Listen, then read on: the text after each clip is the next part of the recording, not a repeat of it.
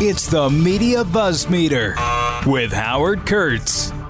I just got off the air at Fox News talking about how some of the liberal pundits and commentators and show hosts and so forth are really getting angry. I called it a backlash to the backlash. So first you have the election closer than expected, as everybody on the planet knows.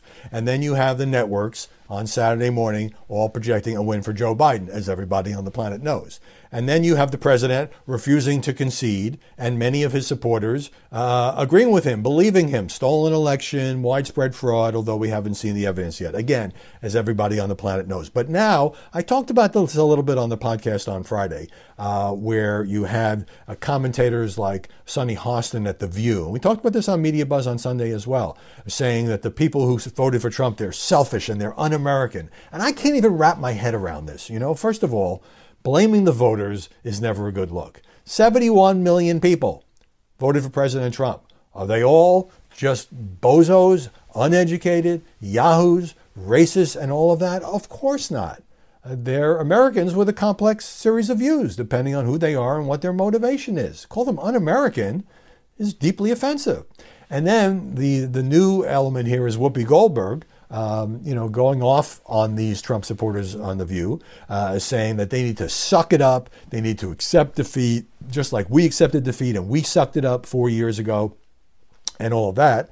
And saying that, all of our voters, we stood out there for hours to vote, and then you're sort of denigrating that. So what you have here, folks, is an angry country on both sides, reflecting the polarization that has gone on for years. And when I say in my column today on Fox News, and that perhaps you've heard me say on the air, and when I will say to you now, is this. Yes, as a card-carrying journalist, it's very clear to me. ABC, CBS, NBC, Fox, CNN, MSNBC, AP have all looked at the numbers in Pennsylvania, and Arizona, Nevada, Georgia, and said that Joe Biden has an insurmountable lead, that Donald Trump can't catch up, and that we don't see any evidence of widespread fraud. If there is evidence, obviously we should and will cover the hell out of it. And yet, people aren't accepting that. The people who voted for Trump, many Republicans, are believing in his refusal to concede, are believing it was a stolen election, are believing there's all kinds of fraud. And why? Part of it is they don't trust the media to be a fair referee. This is the thing. This is the price that we have paid, many organizations for the last 6 years, really overwhelmingly negative coverage of this president. So when it comes down to a close election, we say, hey, it's Biden. Look, he got over here and the votes just came in from Maricopa County, and what about Philadelphia? Okay, we say it's Biden, and many people don't believe us. Now, unlike in 2016 when Hillary conceded, in 2012 when Mitt Romney conceded, in 2008 when John McCain conceded, in 2004 when John Kerry conceded, the president is not conceding. People around him are telling him he can't win. They're saying this anonymously to reporters, but he has dug in and he is saying fraud, stolen election, thieves, he's used that word. And we in the media cannot be shocked that a good chunk of the country believes him and not us, because that's the way we have conducted ourselves. That's the way we have conducted ourselves in the way we have covered this president. By the last few months of this election, there wasn't even any pretense about it. Most organizations, and this is not all journalists, and there were journalists whose work I respect and I like, and I think they try to be fair. But increasingly, it was just Trump is a liar, Trump is a fraud, Trump is a racist, just acting like the opposition party. And now we are paying the price for that. It makes me sad to say that. I'm a lifelong journalist. I believe in the business. I would like people to believe us when decision desks at networks as different as MSNBC and Fox all agree that Biden is the winner. The world is treating Joe Biden as the president-elect, but nevertheless, this is where we are. Let's bring back the buzzers here. Story number one has to do with Bill Barr. Well, you knew it was only a matter of time before the Attorney General weighed in. And while I'm a little bit troubled while what I'm about to read you, I think the initial reports on this were hyped, that what Barr is doing is not quite as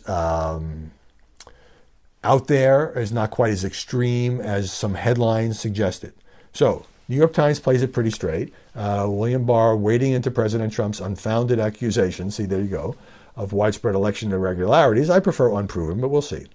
Told federal prosecutors yesterday they were allowed to investigate, quote, specific allegations of voter fraud before the results of the presidential race are certified. Now, why is this a big deal? I mean, on one level, he's just telling the various U.S. attorneys they can use the power they already have to do this. He's not giving them any new power. He's not ordering up specific investigations. But this was so offensive to a career official who oversees investigations for DOJ of voter fraud, his name is Richard Pilger, that he stepped down from that post, according to an email that was obtained by the Times. He didn't quit DOJ, just as I'm giving up this job and I'm going to go do something else. I'm not going to be a supervisor. Again, Barr said specific instances of investigative steps in some cases. The Times says the memo was carefully worded. Prosecutors had the authority, but he warned, this is Barr warning, this kind of got lost in the headlines, that specious, speculative, fanciful, or far-fetched claims should not be a basis for initiating federal inquiries. Now, the problem here is the sort of the history of DOJ, and also the problem here is Bill Barr, because intervening in the Michael Flynn case, intervening in the Roger Stone case, he has given many, many people in this country the impression that he is the president's personal lawyer as opposed to the nation's chief law enforcement officer. So that's why this will play into that criticism. And Barr had to know this. He's a smart guy. He'd been attorney general before, as you know, as some of you know, for George H. W. Bush. There's a long-standing DOJ practice that is supposed to keep federal law enforcement from affecting the outcome of elections. So it is that you don't really get involved in investigating an election until that election has been certified, and then you can look into fraud or allegations of whatever.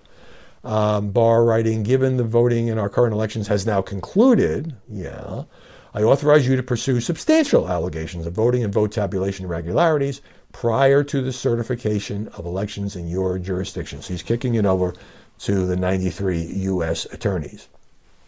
Background, a Justice Department official telling the Times that Barr had authorized scrutiny of a couple of areas. One, the allegation that there were ineligible voters in Nevada, and backdated mail-in ballots in Pennsylvania. Republicans have made both charges without evidence. It may well be that there are 50 people did this, 100 people did this, maybe 500 people did this.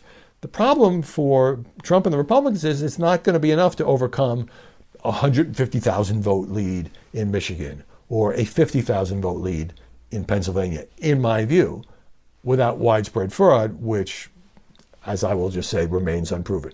Oh, here's the spin. Barr has privately told department officials that any dispute should be resolved in court by the campaigns themselves, according to three people briefed on the conversations.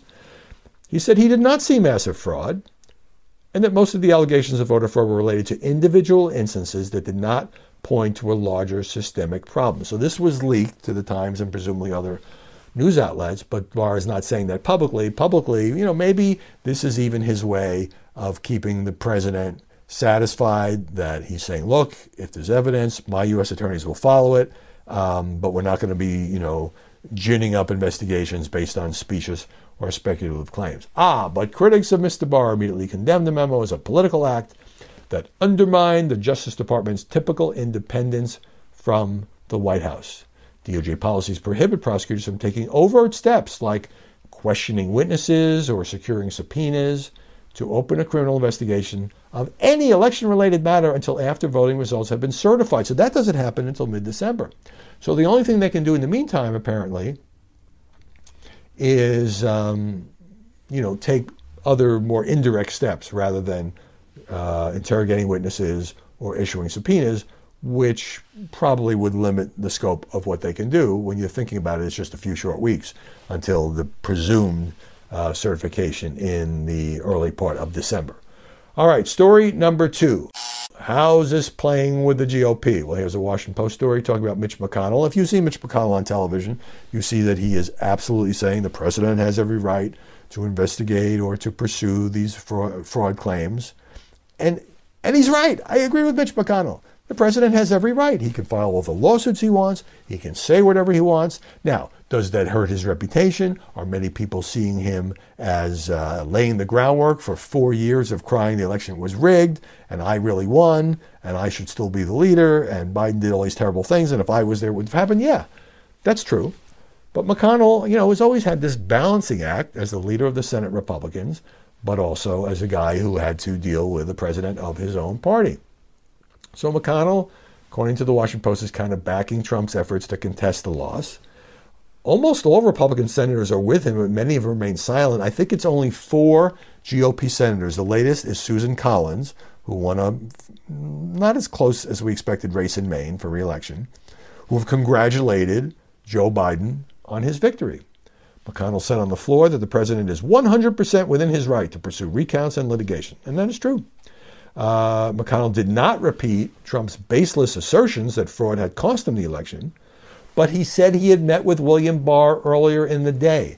Now, don't you think a lot of people are going to say, Mitch McConnell is backing the president, William Barr announces that the U.S. attorneys can conduct these limited investigations, Barr just met with McConnell. Of course, appearance-wise, it's awful. It's like Bill Clinton meeting with Loretta Lynch on the plane while his wife is running for president and you had all those investigations going on.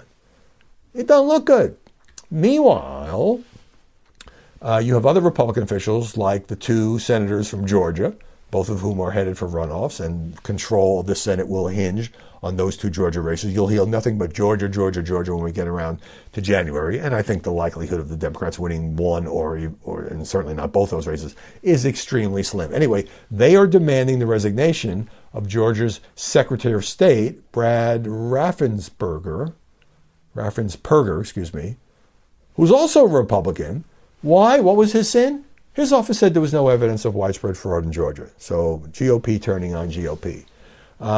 Meanwhile, there was a refiling or an expanded filing in Pennsylvania, part of a legal effort to ultimately get the Supreme Court to throw out mail ballots in Pennsylvania received after Election Day. Even that, according to this Post story, is a small number of votes that state officials said would not be enough to change the outcome. But as I recall, Pennsylvania had permission from the Supreme Court on a 4-4 ruling, not taking the case, to receive mail ballots for 3 days after Election Day.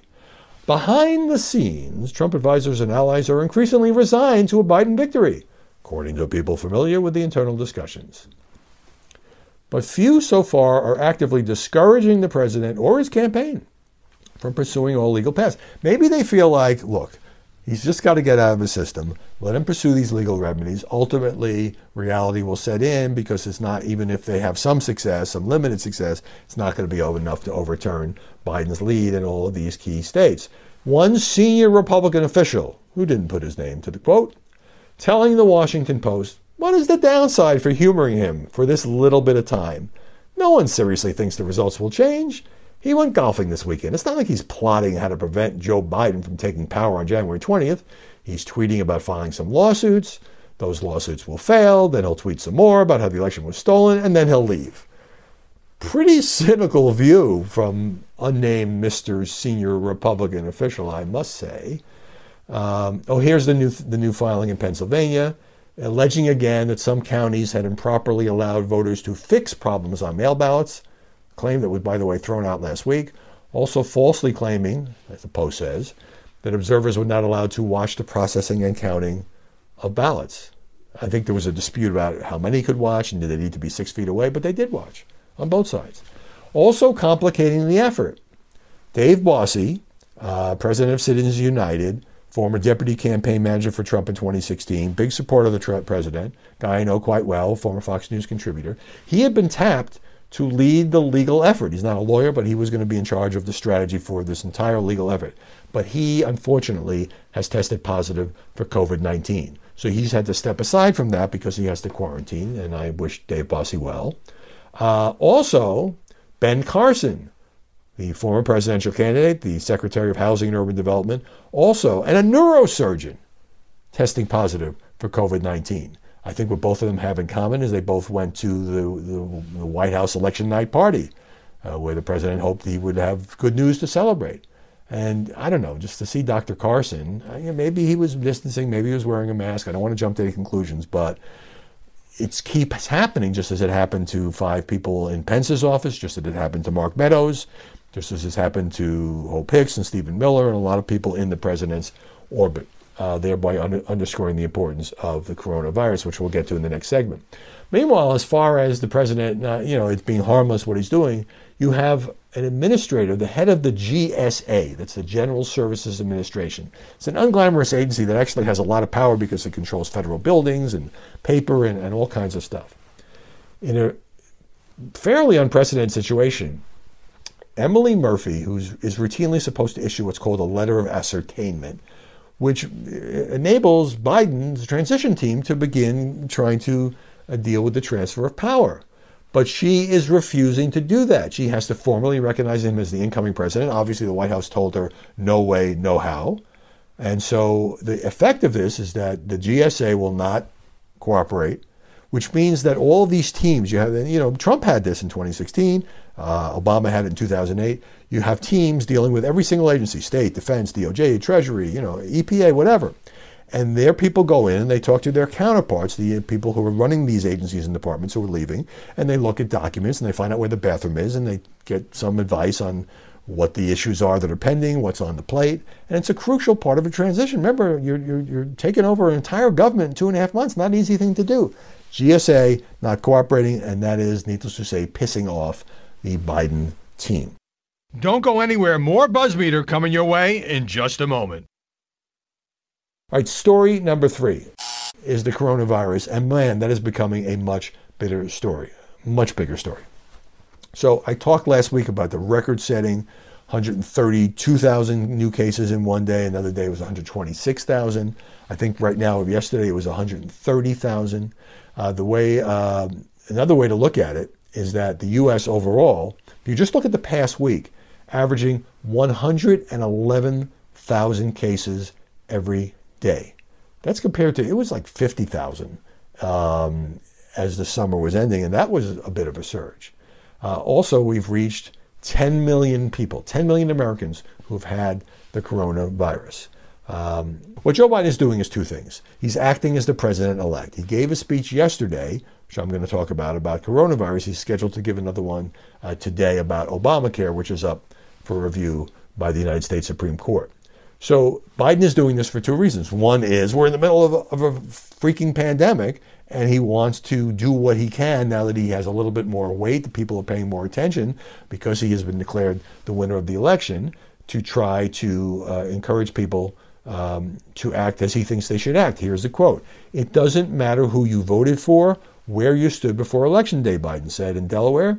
He announced this COVID-19 advisory board. "It doesn't matter your party, your point of view. We can save tens of thousands of lives if everyone would just wear a mask for the next few months. Not Democratic or Republican lives, American lives." And Biden said a lot of this before, but now he's saying it as the guy who will be running the government next January 20th. And he talked about a mask is not a political statement, and it really will save lives. So he's doing that to try to get a change in behavior, because he's going to inherit a terrible pandemic and a wounded economy. The sort of good news here, but I've learned more about this, is Pfizer announcing, and by the way, I think somebody on Trump's behalf took a shot, or maybe it was Trump in a tweet, said, I said they would hold this back till after the election. And Pfizer said that is completely untrue. The head of the company said he didn't even know about the latest results until Sunday afternoon. It had nothing to do with the election. And Pfizer is working on a vaccine that has had more than 90% success. The problem here, I've since learned, is that, and maybe I mentioned this, in order to store this vaccine before it's given to people, and you have the whole question of how to distribute it, and will people trust it, it's got to be stored at something like 94 degrees below zero. And so obviously there are not a whole lot of hospitals or facilities that have that kind of refrigeration capacity. So that's a problem. You also have to take it once, and then 3 weeks later. So it's not like it's coming on the market tomorrow, but it is sort of the first good news. The market shot up yesterday by like 1,200 points in the Dow, and it was maybe partially having to do with the uncertainty of the election results being removed, but also because of this vaccine. Andrew Cuomo, the New York governor, raising doubts that the Trump administration could handle the vaccine distribution, even if this vaccine does become available in the coming weeks. He says governors will have to stay in. Cuomo is saying on GMA, Trump administration is rolling out the vaccination plan, and I believe it's flawed. They're basically going to have the private providers do it. And that's going to leave out all sorts of communities, Cuomo says, that were left out the first time when COVID ravaged them. That's up for debate, but I do think government needs to be involved. I'm sure the governors will be involved, and the federal government should be involved as well.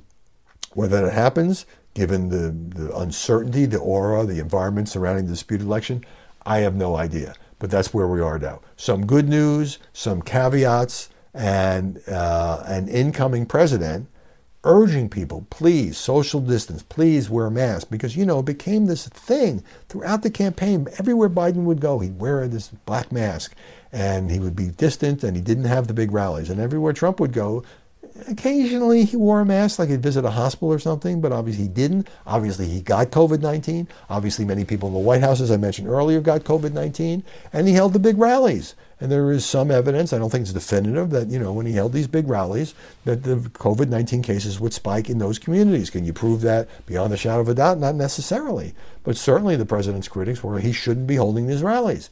He thought politically they'd be good for him. They projected energy. He was hoping 4 or 5 rallies a day in the closing days of the campaign when Biden was keeping a lighter schedule. Nonetheless, that wasn't enough to turn the tide for him. But maybe, just maybe, it made the election closer than most in the media had expected, based also in part on a bunch of lousy polls. Not all the polls, but some of the polls were just way, way off.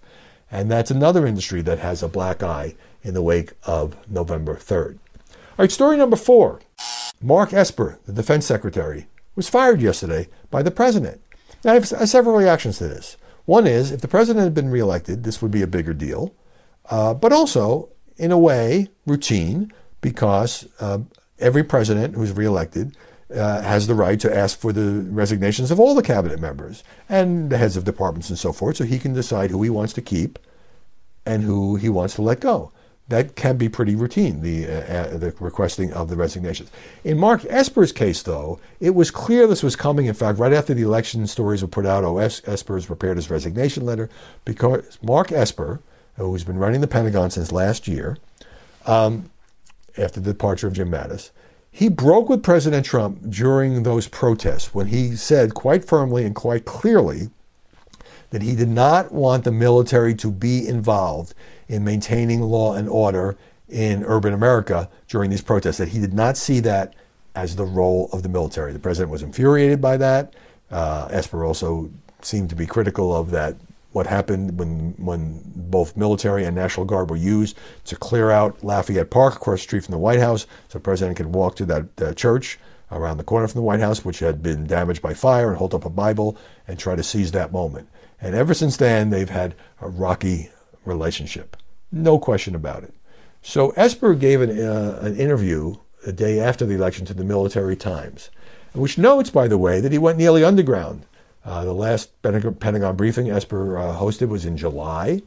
He did bring along reporters on his trips, but he wouldn't do any on-the-record interviews. He was sort of expecting this. He didn't know quite when. He said, I have many goals here, transforming the direction of the department, protecting the institution, which is really important to me. That's code for not letting the president screw around with the military. And then fourth, I should say, preserving my integrity in the process. Now, he had been dubbed Yesper by his critics, but he took umbrage with that. He said he wasn't anybody's yes man.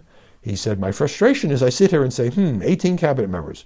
Who's pushed back more than anybody? Name another cabinet secretary that's pushed back, he tells the Military Times. Have you seen me on a stage saying, under the exceptional leadership of blah, blah, blah, we have blah, blah, blah? No.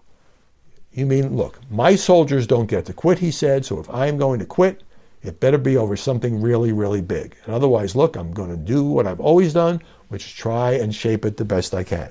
Now, given the expectation that Joe Biden will take over on January 20th, really what President Trump has done, because he's been angry at Esper, is to say, I want you out of there 10 weeks before you otherwise would have had to leave. And I think we'll see other firings. We may see the firing of Christopher Wray at the FBI. We may see the firing of Dr. Fauci, who, if I had to guess, I think would probably be promptly rehired by Joe Biden. We may see the firing of Gina Haspel at the CIA. I don't know. The president makes news when he does this. I guess it's payback. Payback is part of politics. These are his appointees. He's every right to do it. Now, again, if he thinks that somehow he's going to turn this around and have a second term, then okay, get rid of the people you don't like and bring in the people you do like. You don't even need to do it for cause. You get these people are political appointees. They serve at the pleasure of the president. But if he actually kind of realizes he's on his way out, then to kick them out 10 weeks early, I don't know, probably makes him feel good, but in the long run, doesn't matter much at all. And finally, story number 5. And story number 5 has to do with John Meacham. And I have to preface this by saying, I've known John Meacham for many, many years. I knew him when he was a sort of a young wunderkind editor at Newsweek. I knew him and interviewed him many times when he became the editor of Newsweek. I have known him working at a major publishing house. I've just known him, you know, because he got into national journalism at a young age. I mean, I've just known him like a lot of reporters for a long time. I have a lot of respect for him. I just, by coincidence, finished his, he also has become a biographer. He wrote a very fair biography, by the way, though he's clearly very liberal and was at Newsweek. Very fair biography of George H. W. Bush, which Bush 41 cooperated with. And I just happened to finish his biography of Andrew Jackson, which is just terrific. It's just a fabulous read. But John Meacham has done something that I don't approve of, that I have to criticize him for. And to the New York Times credit, the Times broke the story. Now, everybody knew that Meacham, through his many appearances on Morning Joe and other MSNBC programs, couldn't stand President Trump. Absolutely clear. And once Joe Biden won the nomination, he made clear that he was a big supporter of Joe Biden. He actually kind of endorsed Joe Biden. And then, and I didn't agree with this either, John Meacham, you know, has his lifelong career as a journalist, goes to the Democratic convention and gives a speech for Joe Biden. When you do that, you're a player. You know, has it happened with people at the Trump convention? Yes. But I just, he's somebody who I know values journalistic fairness and integrity, and I thought it was a real misstep for him to go speak at the Biden convention. He did it. It wasn't that big a deal to most of the liberal media. It was a big deal to me. But now here's the thing from the Times story. Meacham, who's been friends with Biden for years, had a hand in crafting many of Biden's biggest speeches, according to multiple sources, including helping to write, or at least helping to edit, the acceptance speech that Biden delivered Saturday night in Wilmington, his first speech as president-elect. And in fact, the speech talked about we're in a battle for the soul of America. And it just so happens that John Meacham's 2018 book was titled The Soul of America, The Battle for Our Better Angels. And so Meacham has been playing a larger role, according to the Times, than was previously known, writing drafts of speeches and offering edits on others, including a speech Biden gave in Gettysburg last month and his acceptance speech at the DNC. And I didn't know that either. So Meacham didn't just speak at the DNC. He helped Biden write his DNC speech. Now, here's Biden spokesman T.J. Duclos. President-elect Joe Biden wrote the speech he delivered to the American people on Saturday night. Given the significance of the speech, this is where he kind of confirms it, he consulted a number of important and diverse voices as part of his writing process, as he often does. A Biden official, not named, said that Mr. Meacham was involved in discussions about themes in the victory speech. Meacham declined to comment. And so as a result now, Meacham has lost his position as a paid contributor to MSNBC and NBC. As of Monday, according to two people at the network, he was not a paid contributor. He will come back as a guest, and that's okay. I mean, he's coming back as a Biden partisan. He's a smart guy. People want to interview him. But as a result of this, I think NBC and MSNBC did the only things they could. You can't have somebody on the payroll as a contributor. I mean, it's one thing to offer informal advice, although I, as an old-fashioned journalist, don't even like that. But if you're actively helping to write speeches, this happened to George Will in 1980. Several newspapers dropped his column because he was close to Ronald Reagan, and he helped Ronald Reagan write his speech, I believe, the one he delivered on election night. And then he went on ABC and praised the speech. And it was an absolute journalistic no-no. So what happened here, according to the Times, Meacham appeared on MSNBC before and after the Biden Saturday night speech. Brian Williams said to him, I'm not the historian that you are. I don't have the Pulitzer that you do. But do you concur that this is the way we're used to hearing from our presidents? Absolutely, Meacham said, but he didn't say he was involved in writing the speech. Had he just said that, make a disclosure. Look, I got to tell you, Brian, I played a role in this, but I have to also tell you, as a prize-winning historian, I think it was a great speech. You got to disclose it. He didn't disclose it. I wish he had disclosed it, and I think NBC and MSNBC did the right thing. Well, that wraps it up for now. Thank you for listening. I hope you'll subscribe to our podcast. You know, go to Apple iTunes, foxnewspodcast.com, or ask for it on your Amazon device. More tomorrow when we'll see you back here with more BuzzFeed. From the Fox News Podcasts Network. Subscribe and listen to the Trey Gowdy Podcast. Former federal prosecutor and four-term U.S. Congressman from South Carolina brings you a one-of-a-kind podcast. Subscribe and listen now by going to foxnewspodcasts.com.